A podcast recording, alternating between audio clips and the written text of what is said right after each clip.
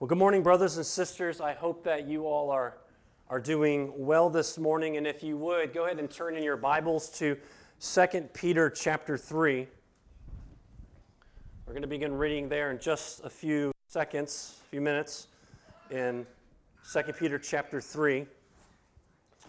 Last week, as we finished chapter 2, the whole chapter was been, has been about exposing false teachers and the futility of those who follow them. The futility of following them, the outcome of, of following them. It was some of the, the strongest language in, in the, the New Testament, at least, if not maybe the whole Bible, against false teachers. I don't know, it gets pretty strong in the Old Testament toward false teachers. But this is some of the strongest of, of all the, the New Testament. And we saw three things last week about false teachers that Peter exposes. He exposes their, their arrogance and their ignorance. He exposed the, the bankruptcy of their lifestyles. Remember the, the sin that they were in. They were not afraid of it. They lived it out in the, in the open and they reveled in it. They reveled in their, their deceptions. Their, their hearts and minds were as was filled with sin and desired sin. It was insatiable to them. And we saw the outcome of their life. The outcome of their lives is that they, they promised freedom, but yet they themselves were enslaved to their depravity and to their, into their sin. So there is a, a good reason why Peter spoke so harshly about them and to them and to the church because he is comparing it in some sense, he was comparing it to Christ. This is when you have the gospel and you have Christ, this is so much better. This is so much better. It's a horrible trade to give up the gospel and believe lies and to believe charlatans and to believe depraved sinners. What a horrible trade. Jesus is humble and loving and giving and compassionate and kind and caring and loving. And through his life, death, burial, and resurrection has given us everything. Why would we trade it for such trinket things, such fleeting desires, and such worldly enticements that moth rust? And thieves can steal. Why would you go anywhere else? Why would you believe anything else? Why would you seek and believe weak men and women and their weak beliefs when we have Christ revealed in His Word? This morning, as we move into chapter 3, Peter shifts from exposing false teachers to encouraging and exhorting Christians, to strengthen them in the grace and knowledge of our Lord Jesus Christ, and in this particular way, that they would be certain of the coming of Jesus Christ. Look to 2 Peter chapter 3 as we start reading in verse 1. Now, this is the second letter that I am writing to you, beloved. In both of them, I am stirring your sincere mind by way of reminder that you should remember the predictions of the holy prophets and the commandment of the Lord and Savior through your apostles. Knowing this, first of all, that scoffers will come in the last days with scoffing, following their own sinful desires. They will say, where is the promise of his coming? For ever since the fathers fell asleep, all things continued as they were from the beginning of creation. For they deliberately overlooked this fact that the heavens existed long ago, and the earth was formed out of the water and through water by the word of God and that by means of these the world that had existed was deluged with water and perished. But by the same word, the heavens and the earth that now exist are stored up for fire, being kept until the day of judgment and destruction of the ungodly. This is the word of the Lord, and may His Holy Spirit move in our hearts to hear, to see His holy, inspired, and inerrant word for His glory and for our joy. Amen. Last week, we brought up the second coming of Christ as an encouragement that by his resurrection we know that through we know that in Christ that though we may die we will soon one day be raised again no longer with perishable bodies but with bodies that are imperishable. 1 Corinthians 15 and here in chapter 3 Peter brings up the second coming of Christ again. And he says, You better be certain that Christ will come because it's going to happen. You better be certain of this because God has promised it and God fulfills his promises. And from the text, this is one of the denials of the false teachers is the second coming. Go back to chapter 1, verse 16. Peter said that, that he was being accused of, of teaching these clever myths. And the clever, one of the clever myths that he was teaching was that Christ was coming, that the second coming of Christ would happen, and that the church should be ready. And we'll get to that soon enough, but the second coming of Christ, however, within the church is not as frequent a topic of conversation among Christians or in the church or, or preaching as maybe it should be. It, it flows throughout the Bible. We'll talk a little bit more about that later.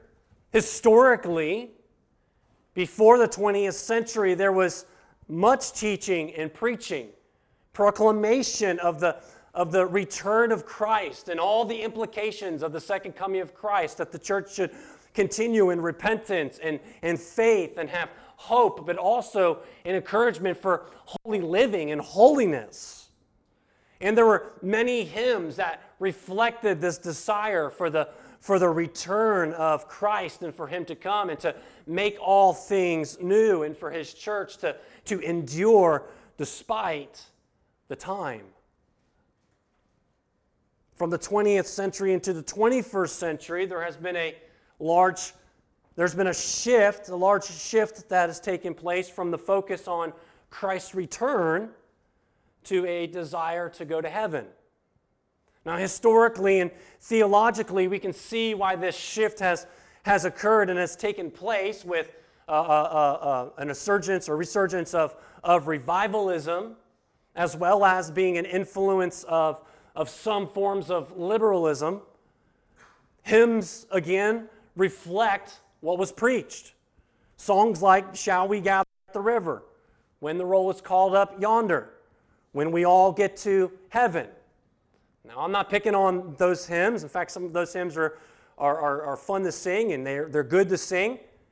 However, certainly the desire for heaven is a lesser desire than the return of Christ. We also understand that in the church, music, what we sing in the church, church music, hymns, choruses, songs, whatever, those things are they are downstream from the theology of the church. And what's theologically present is what is sung and what is produced. Listen to the songs that a church sings and I can tell you what they believe. However, for today, for today to even talk about the second coming in, in, in many circles, including the church, to talk about eschatology, uh, will, will probably uh, uh, be, uh, what will probably come up is that we will be accused of being pessimistic. We'll be accused of, of, of being someone who, who's always looking on the negative. It's just not popular.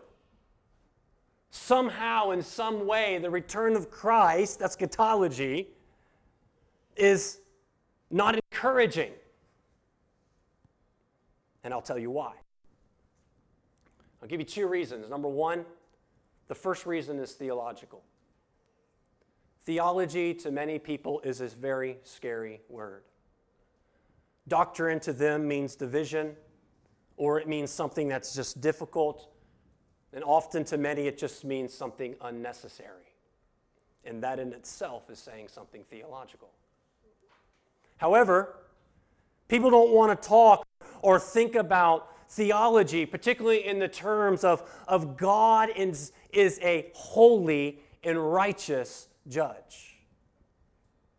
They want to wipe that part away. And, and God being holy, righteous, and as judge, that's theological because God is holy. In his character, that's who he is. He's, he's holy and he's righteous. And according to his holiness and his righteous, he will judge the ungodly and the wicked. That's theological.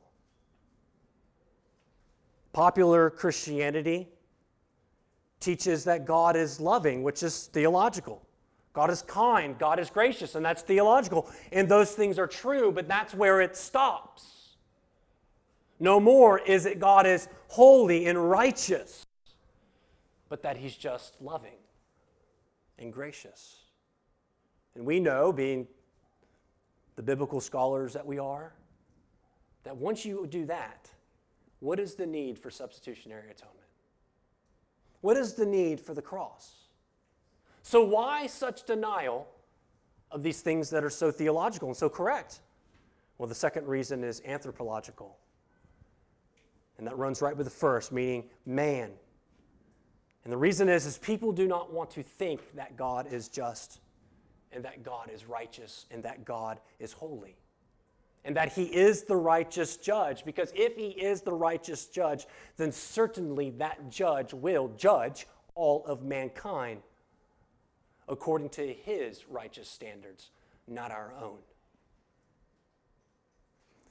And because man knows that they are morally and spiritually corrupt and outside of the grace of God and the work of Christ and faith in Christ, man cannot stand in God's righteousness. So, along with inerrancy, inspiration of the Bible that is attacked, so is substitutionary atonement, so is the doctrine of hell. Eschatology is, is, is uh, downplayed, not spoke about, and a correct view of the doctrine of man. So, man believes, they suppress the truth. They believe that God is is loving and that God will save, but conveniently forget of God's judgment. And this is why the second coming is downplayed or just spoke of in passing or, or spoke of as being this is divisive or, or, or just uh, pessimistic for the Christian to believe. But Scripture is clear the day of the Lord, the day of judgment, the return of Christ, the second coming of Christ is an ongoing theme that runs from the beginning of the Bible all the way to the end. So I have three points from our passage this morning that as the church, when it comes to the second coming of Christ, we must be certain. We must be certain to remember. Remember what God's word says. Second, we must remember that there will be scoffers. And third, we must remember and be certain, or we must be certain in the Word of God. So, first, the church is always to remember that Christ is coming back. In verse 1, the apostle says this. He says he's, he's writing this now in his second letter that he has written to the church, to them. And we know that first letter, First Peter. And so this is the second letter, Second Peter. It's very obvious. Seems pretty easy. And so it's amazing to me how, in my, my study this week, how many scholars have spilled so much ink in trying to say something different. Isn't that crazy? But what I want you to see is the change of tone here in chapter 3 and the change of tone. And he, he uses this word that we're so familiar with, and that is, that is beloved. He says, he says, This is now the second letter that I'm writing to you, beloved. So the tone is completely changed, no longer to, to moron, false teachers who are like wild animals that need to be destroyed and shot in the street kind of thing. That's very harsh language. To now, beloved church. To beloved. Used 66 times in the New Testament. Do you know that? I didn't know that until I searched it in my cool Bible program. Does it for me. 66 times used in the New Testament. Nine of those times refers to Christ, my beloved Son. Once for Paul and Barnabas as beloved missionaries being sent out by the, the elders in uh, Jerusalem. In Acts chapter 15, they send them out with the letter back to the church in Antioch and basically saying, Yeah, we, yeah, we agree that God's moving here. and God's doing a great work there.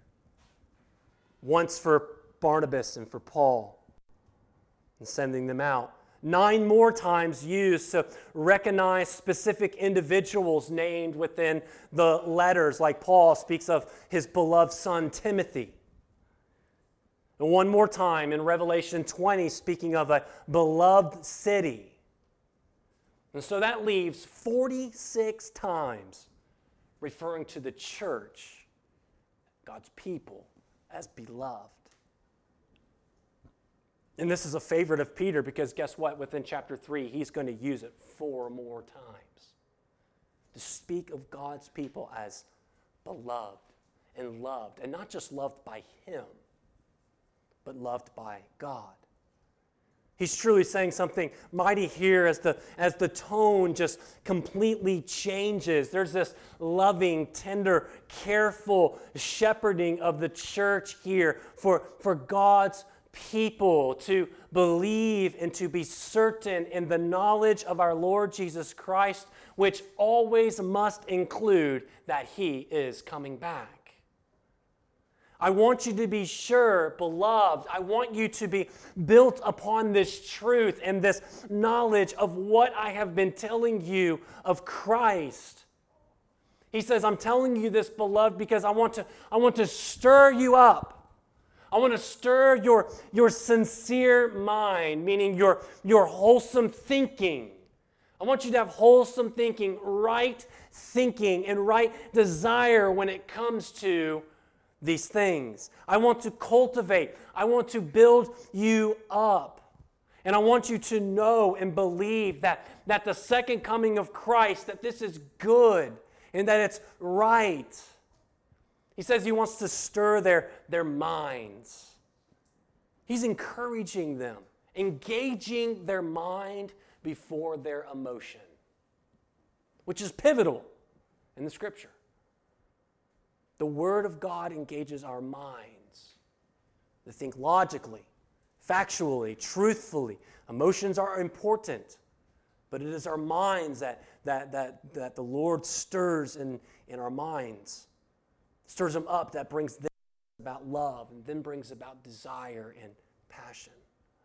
He wants to stir them up as a way of, as a way of reminder. You might remember back in chapter 1 that this is one of Peter's goals, is to remind them, remember before, the, the listed qualities, the good conduct, what it means to mature and be sanctified in Christ, for them to be established in the truth, and to always stir them up. Why? Because remember, he's about to die. This is it. I want to take every moment seriously there is something very important going on here. Maybe we should take, again, as we did previously, take into consideration the importance of remembering. To understand the idea of what the scriptures do in reminding us and constantly calling us to remember. And the reality is how destructive is it is when we forget. When we forget the gospel, even for just a moment. When we forget the truth and the promises of God's word just for a moment. When we forget right theology and biblical doctrine and we forget the second coming. Teaching fades, truth fades, hearts fade, desires fade, and forgetting is the beginning of disobedience, just as the fear of the Lord is the beginning of wisdom. When we forget God's word, we stop fearing Him. And when we stop fearing Him, we begin to live for the world and the desires of the flesh and the lusts of the eyes. And if you forget long enough, you can fall away and give into sin and suppress the truth. But verse 2 says that you should remember the predictions of the holy prophets and the commandment of the Lord and Savior through the apostles. And we'll get to that verse in just a, just a minute in its detail. But what is he reminding them to remember? He's reminding them to remember God's word, to not be far from it, not let it fade from your mind, to not let it fade from your heart. Remembering God's word keeps us from stumbling, it keeps us from sin. And on the positive side, it keeps us close to the Lord. It keeps us satisfied in Him. It is a daily duty and a daily joy. But, brothers and sisters, like I said just a few weeks ago, that it's not ours alone. But we know that in John 14, we've been told that the Holy Spirit has been given to us to remind us of all things that Christ has taught us in His Word. We have been given the greatest of all helpers, given to each of us who are in Christ, the helper, the Holy Spirit of God, this third part of the Trinity. And who gives his Spirit? The Father, who sends the Spirit in the name of the Jesus Christ.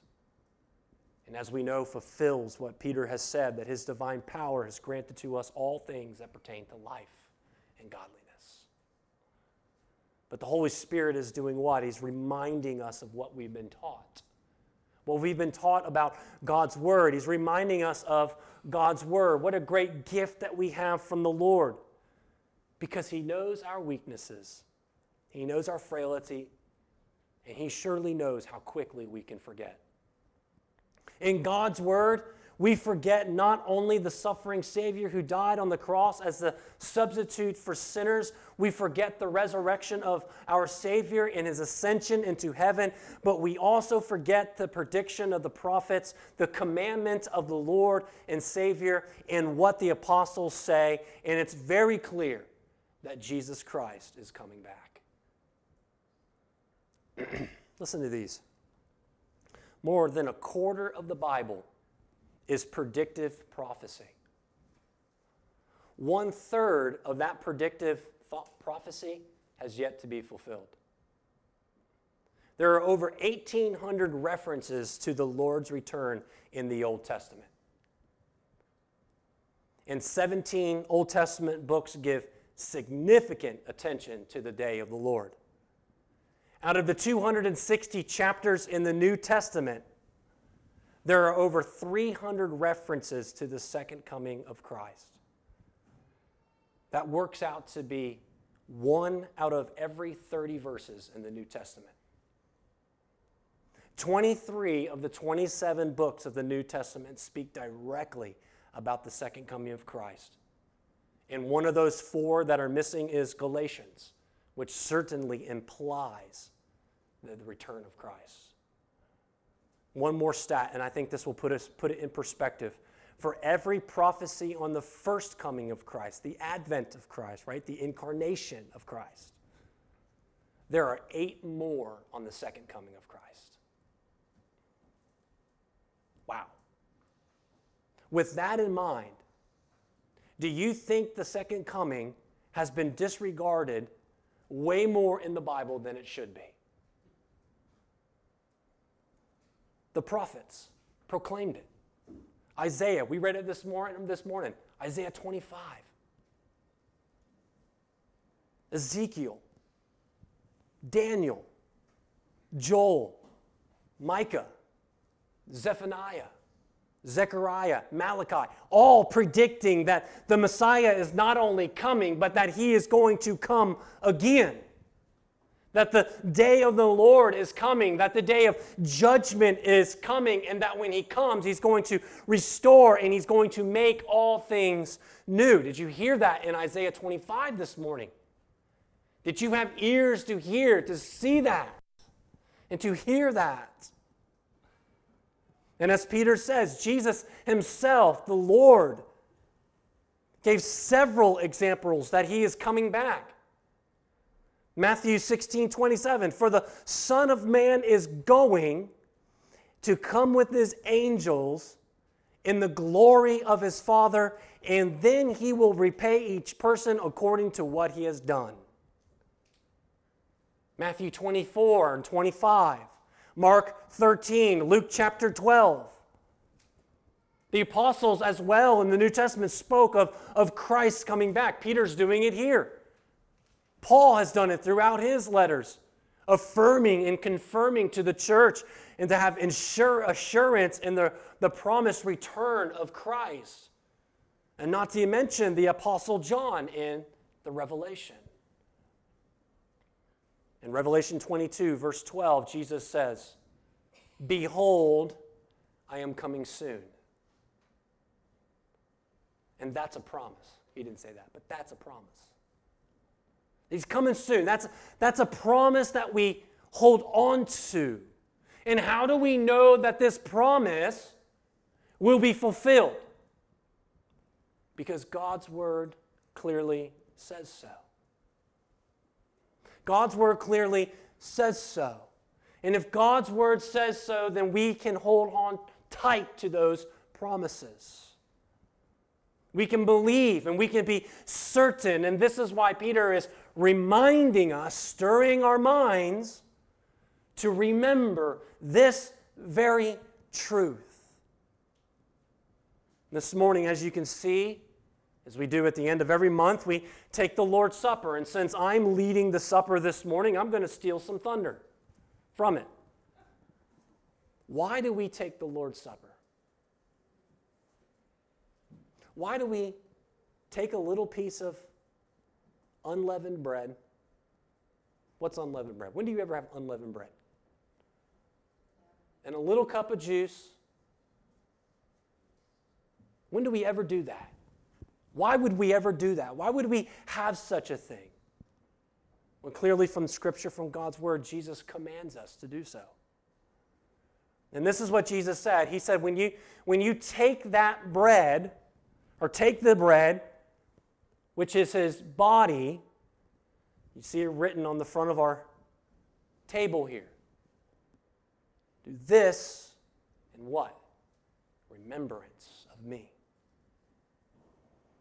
And when you drink the cup, it is, it is what? It is for the new covenant in my blood. So it's a remembrance of the new covenant. He says, Do this as often as you drink it in remembrance of me, remembering the covenant. We take the Lord's Supper to remember the costs of the new covenant that we enjoy.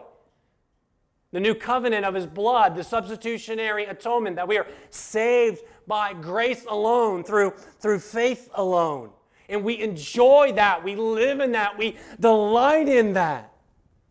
And the Lord's Supper stirs our minds and our hearts toward Christ to remember Him so that we delight in Him and that we glorify Him. But there's more. Because not only do we do this in remembrance, but we also do this to proclaim. In 1 Corinthians 11 26 says, For as often as you eat this bread and drink the cup, you proclaim the Lord's death until he comes. We're remembering and we're proclaiming when we take the Lord's Supper. The gospel is about the cross. The gospel is about the resurrection of Christ. The gospel is salvation by grace alone, through faith alone, and in Christ alone. But it absolutely includes the proclamation that Christ is coming back. So be reminded. Remember, be certain, beloved, that the promises that God's word has told us will be fulfilled to the glory of God. Now we remember because, secondly, Peter tells us that there will be scoffers. And what do scoffers do? They scoff. That was an easy answer. Y'all should have got that. They ridicule. They make fun of. They, they tear down. They dismantle. They come up with little arguments of why this isn't true. And then they, they use their science and they use philosophy and they use personal experience to tear it down. In context, these scoffers are doing what? They're scoffing at the revelation of God's word. And in particular, they're scoffing at the second coming of Christ. In verse 3, God's word says, Knowing this, first of all, that scoffers will come in the last days with scoffing. See, he told you. That's what scoffers do. Scoffers will scoff. Following what? Their own sinful desires. They will say, Where is the promise of his coming? For ever since the fathers fell asleep, all things are continuing as they were from the beginning. And this is what we are to know first of all. This is what Peter says. This is what you're to know first of all. Church, know this. Beloved church, know this. There will be scoffers, and how you know they're scoffers because they're scoffing. And they're going to come in the last days. So the question is, are we in the last days? Should we expect scoffers? And the answer to that question is yes. Because in the New Testament, the term, the, the phrase, the last days, is any time between the first coming of Christ to the second coming of Christ. We live in the last days. And these days are not yet complete. To us, this, this period of time, these last days, seems quite lengthy. And because of that, in these last days, these skeptics, these scoffers will arise. And I don't mean the good kind of skeptics. Skepticism can be good and it can be appropriate. But these people are like the false teachers of chapter 2. They are the skeptics that cause doubt for destruction's sake. They have their own agendas for sin. Some of us may have legitimate questions about the Bible and about God and about eschatology. You should have questions. But we ask them in faith. We ask them in faith, and we ask those questions directed toward the source for the answer, and that is God's Word. And when we hear God's Word and God's answer, we believe. Scoffers don't do so. They scoff at the truth. They scoff at God's word. And we know there will be scoffers because the Bible tells us so. Jesus clear has told us clearly that uh, false prophets and teachers will, will come and they will come and they will scoff again, specifically at the second coming of Christ. And so, if we know that they exist, then we can resist. Now, I'm not telling you anything new, am I? we know there are scoffers. And these scoffers despise God's word. They despise Jesus Christ. They despise Christians. They despise the church, and for no other reason than pure hatred. Just pure hatred. And so they laugh and they scoff at any idea of a virgin birth, the inerrancy of God's word, a worldwide flood, Moses parting the Red Sea, the resurrection, and especially the second coming of Christ. now, but not all scoffers have to be, have to be the, mil, the militant kind who devote their lives to destroy Christianity. Some people are scoffers and they don't even realize it. Do, do a little experiment. Find 10 family members or, or friends. They can be Christians or non Christians. And I want you to share with them the gospel. And I want you to include within that gospel message a very clear biblical idea of what it means that Christ is going to return. You don't have to be an expert of eschatology. Just look at this and go back to Matthew, go back to some other texts, and just kind of read. Jesus is coming back and tell them and convince, show them in a convincing way that you truly believe this, and then wait for their reaction. not all of them will be scoffers. But I bet you will catch a lot of people off guard. I bet you'll catch a lot of them off guard. I bet you'll, you'll get a lot of looks of confusion like, what are they talking about? This is crazy. Maybe there's some doubt and there'll be some skepticism. And why? Again, go back to what we said in the very beginning that, that the second coming isn't popular in the ways that we've already discussed, which is exactly why scoffers exist. Why they hate the Word, God's Word, why they hate Christ, why they hate Scripture, is because they hate His holiness. And Peter says they are following their own sinful desires meaning they are finding their joy and their life's complete satisfaction right here. This is a good, um, good statement by Michael Green in his commentary on 2 Peter. He says, anthropocentric hedonism, which means a very, it's a very man-centered thought, and that ends with a, uh, um, with pleasure and and gratifying the flesh as the highest desire. So, uh, anthropocentric hedonism always mocks at the idea of ultimate standards and a final division between saved and lost. For men who live in the world of the relative, the claim that the relative will be ended by the absolute nothing short of ludicrous.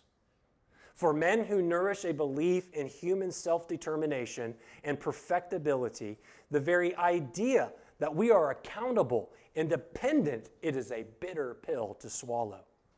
No wonder they mock. We mock what we do not like and what we despise. And is that not the culture? Does that not describe the, the culture that we are living in? And the world has been. I mean, we're not just talking about ours. Peter's talking about his. Now, this is what humanity does. So, should we have any surprise that false teachers and scoffers against biblical orthodoxy will come scoffing? Sometimes we act surprised. Sometimes we act like we're, we're, we're taken off guard that there are professors at Georgia Southern University that promote wickedness and outright hatred of God. Sorry, I don't want to wake the baby up. Amen.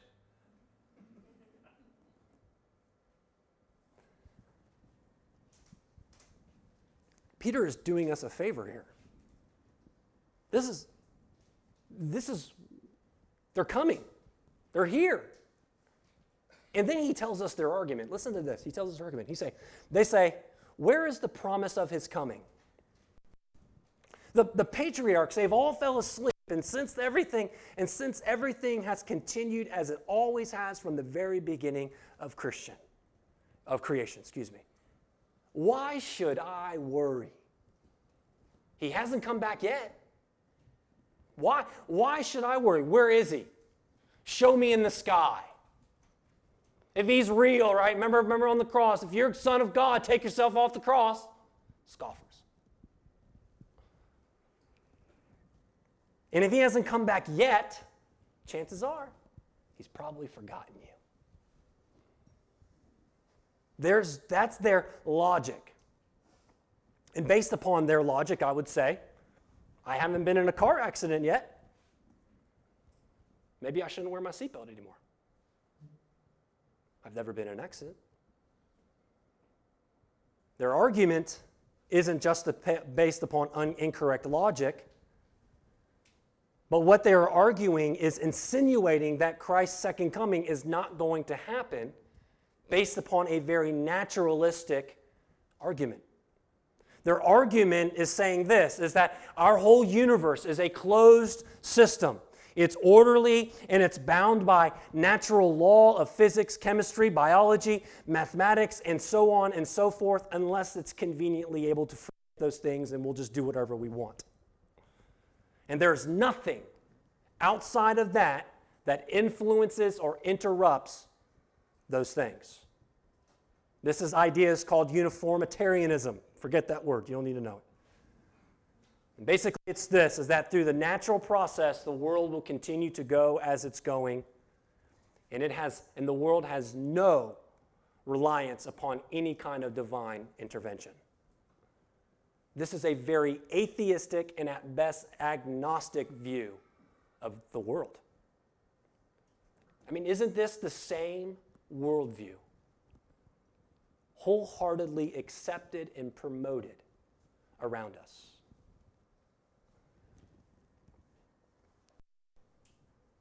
In this approach to any thought of the return of Christ, any thought of something catastrophic like, uh, like the end of the world just seems insane, especially by the return of Christ.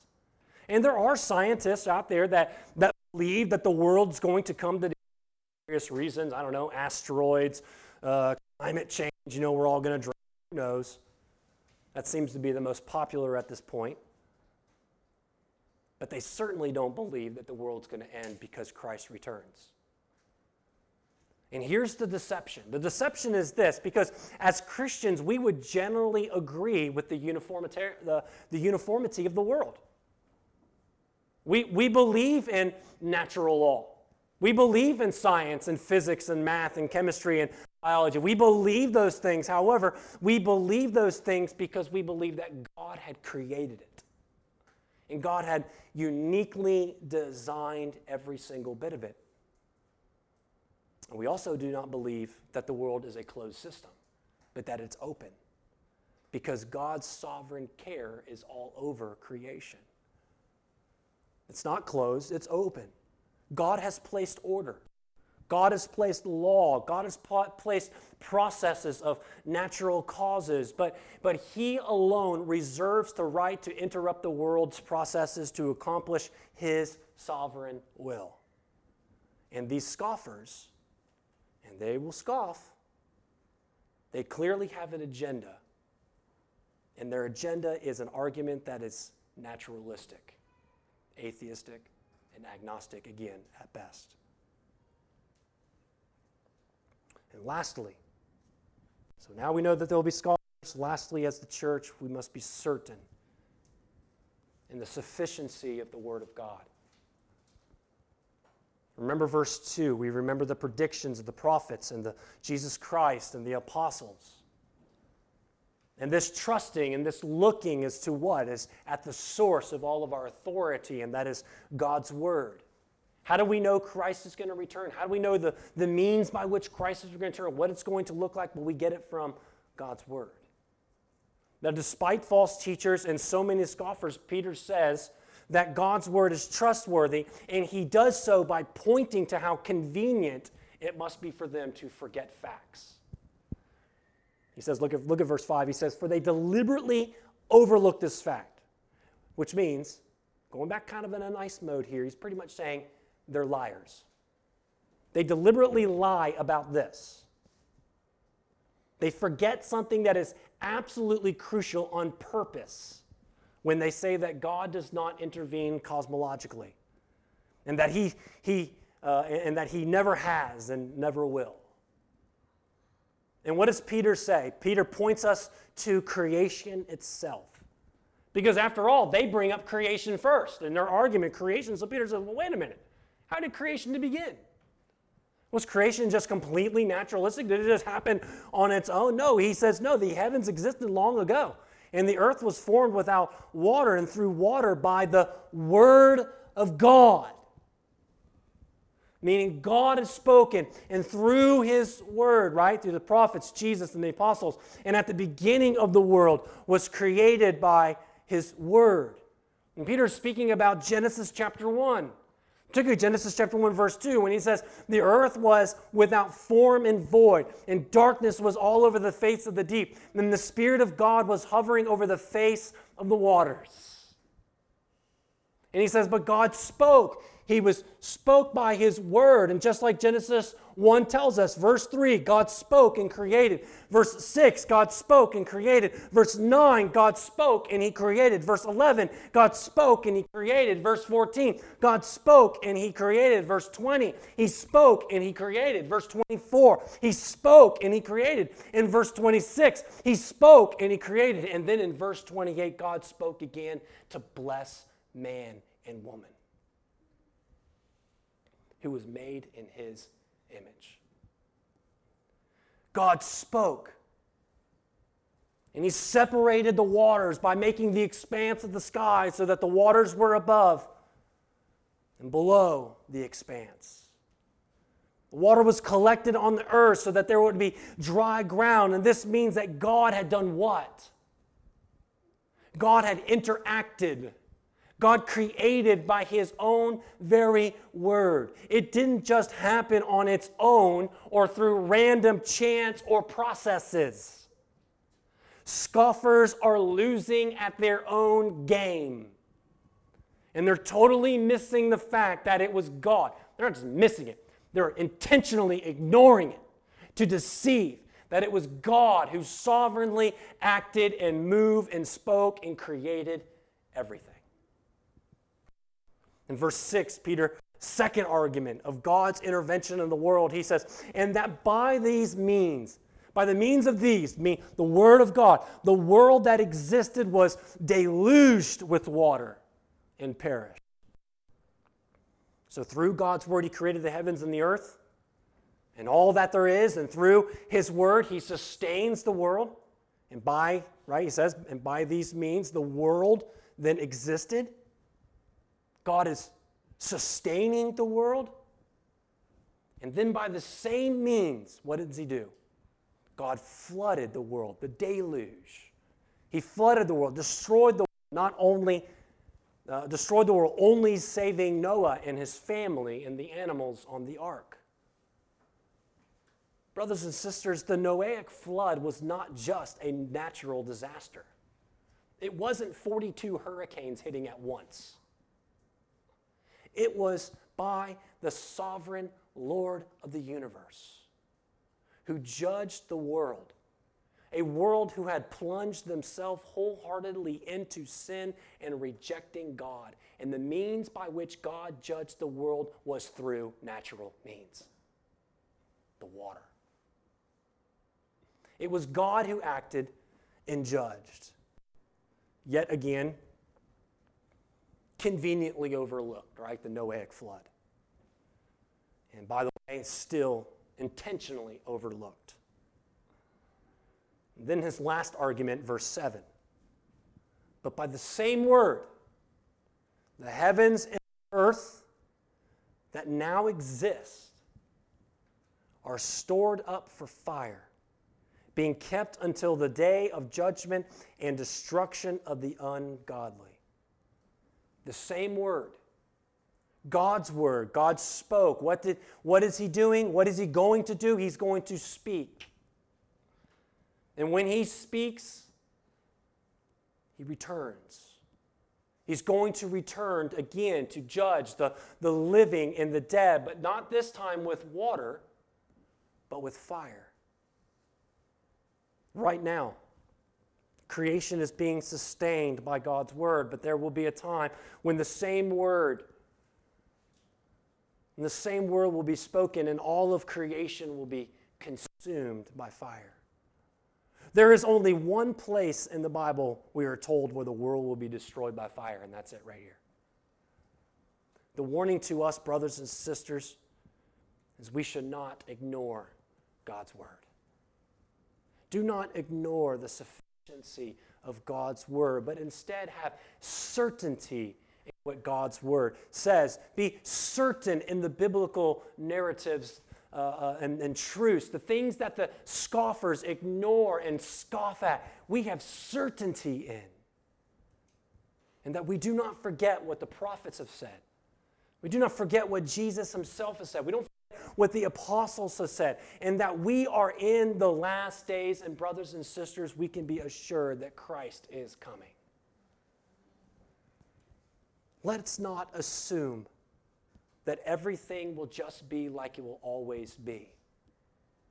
Just because he did not come back in the lifetime of our grandparents or in the lifetime of our parents, do not assume that he will not come in your lifetime.